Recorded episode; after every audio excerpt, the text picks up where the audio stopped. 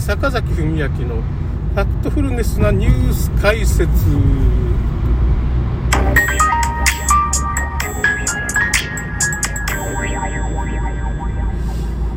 まあちょっとねちょっとまたおよそ300メートル先左方向ちょっと整理しておきたいんですけど300メね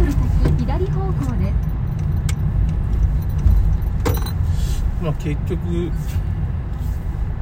新型コロナ騒動って何だったんかっていうことをまあちょっともう一回こうまとめると新型コロナ騒動っていうのは存在しないんですよまずね。前提として。いやそれ何？どういうことって。まあだからデータ的にはこういうパンデミックの指標ってこれチャット GPT にも僕ね聞いたんですよ。ほんならやっぱし超過死亡率にがどれぐらいいるかっていうことがパンデミックの基準ですよってにっこり言ってましたね。チャット GPT もそこは嘘を言わないと。陰謀論は知ってるけどとぼけるくせになんかチャット GPT そこは嘘を言わなかったですね。なんかいいこと言ったな。あんたいいこと言ったな、みたいな感じのなんか雰囲気でしたね。その、超過死亡率の基準になるんじゃないかっていう話をしたら。だそれはいいんですよ。だけどその超過死亡率の基準が、あのー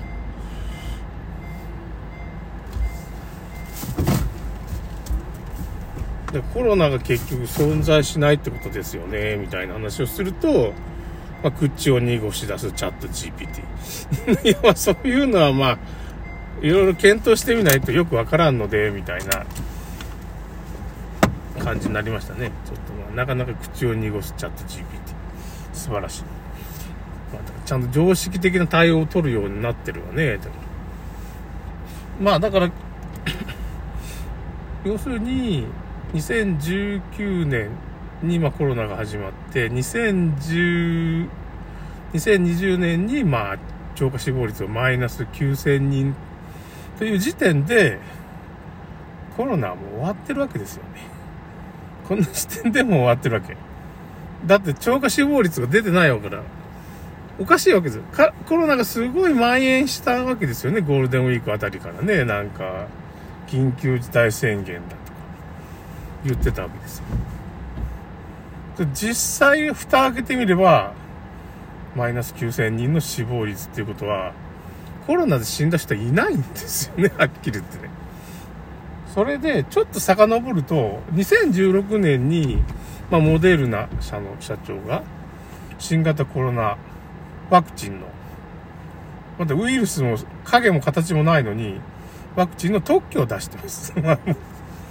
で今からまあ10年ぐらいはですかね、10年か20年かぐらいに、ロックフェラーがコロナパンデミック、嘘の感染症をまあ流行らして、ワクチン打っちゃいいじゃないか。それで人口削減しようっていう計画書があります。あります。で ももうだ、もうこの時点でアウトでしょ。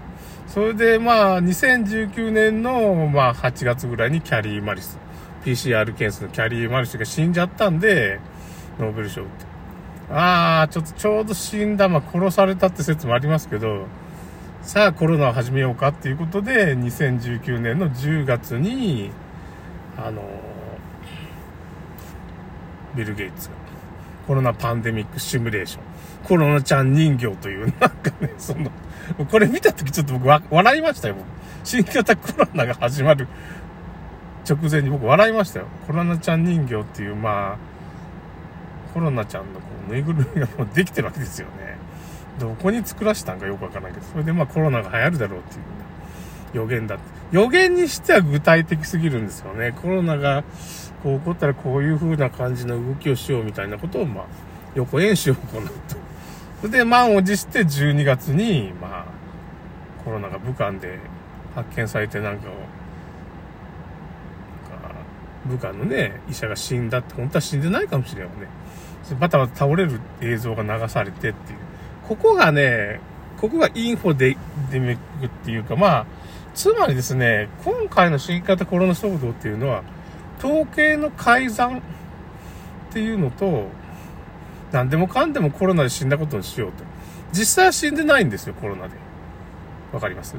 マイナス、2020年は超過死亡率がマイナス9000人だから、過剰死っていうのが起こってないわけですよ。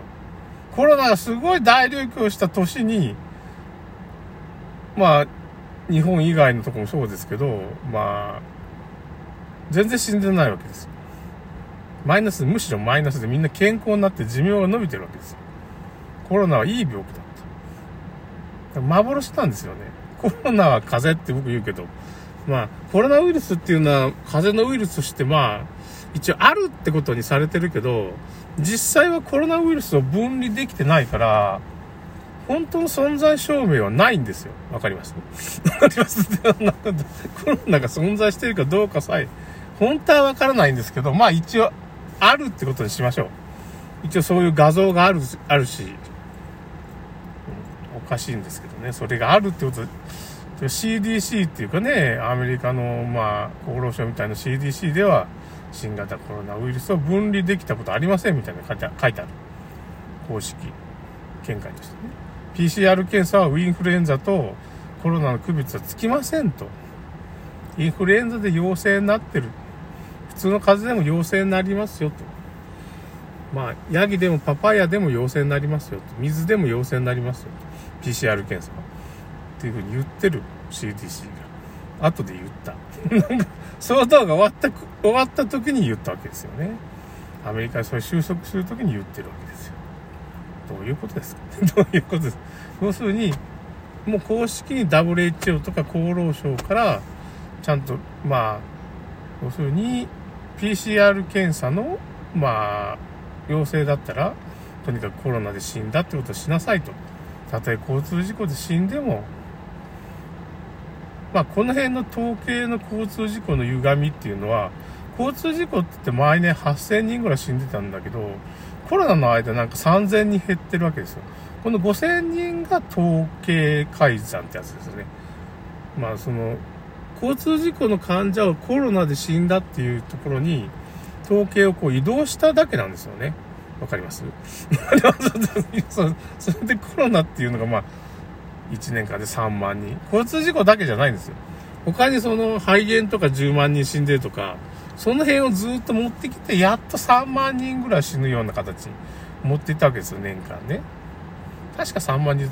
なんか最後はどんどんどんどん増えてたけど、もう統計の改ざんのやりすぎで、まあその統計っていうものをもう一回見直したら、もう本当におかしい。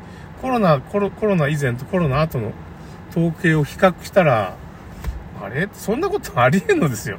8000人の、なんていうかね、その、交通事故死が3000人減るってことは、もう何十年もないわけですよ。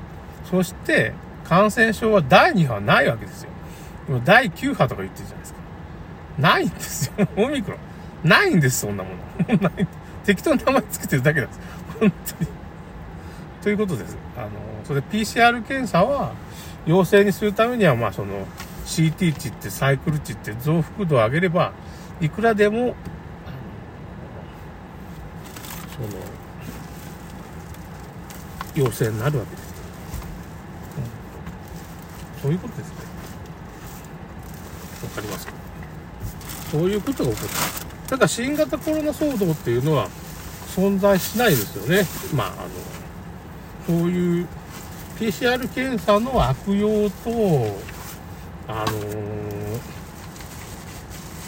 そういう統計の改ざんによって、そういうことが成り立ってる。新型コロナ騒動っていうのはもう幻みたいなもんなわけですよ。そういう嘘の情報で新型コロナ騒動っていうのが存在してるっていうのは僕らは錯覚してると。何のためにそんなことしたのかって言ったら、まあ、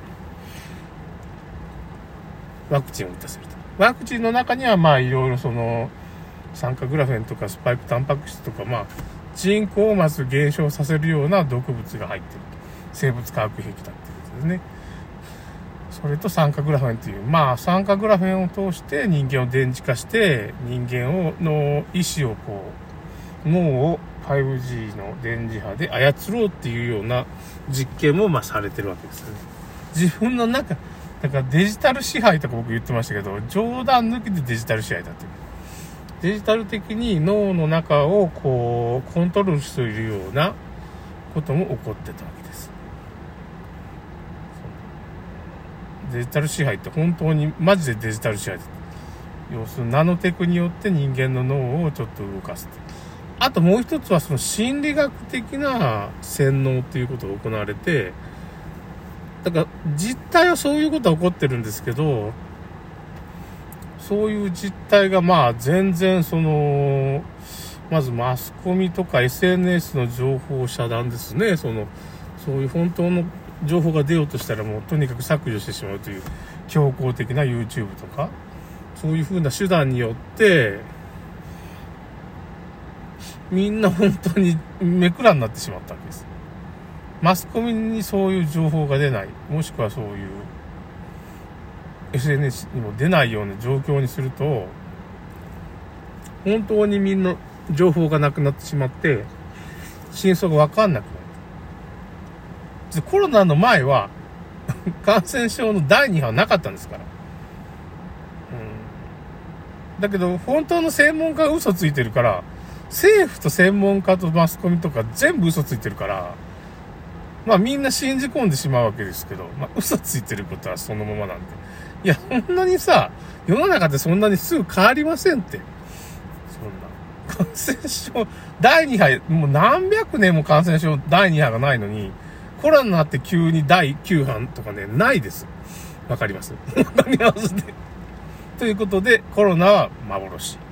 それで本当はワクチンで、まあ、人口削減と人類のデジタル支配というのが始まりましたよと。まあ、食料危機を作ってコオロギ食べさせると同じパターンですね。ということで終わります。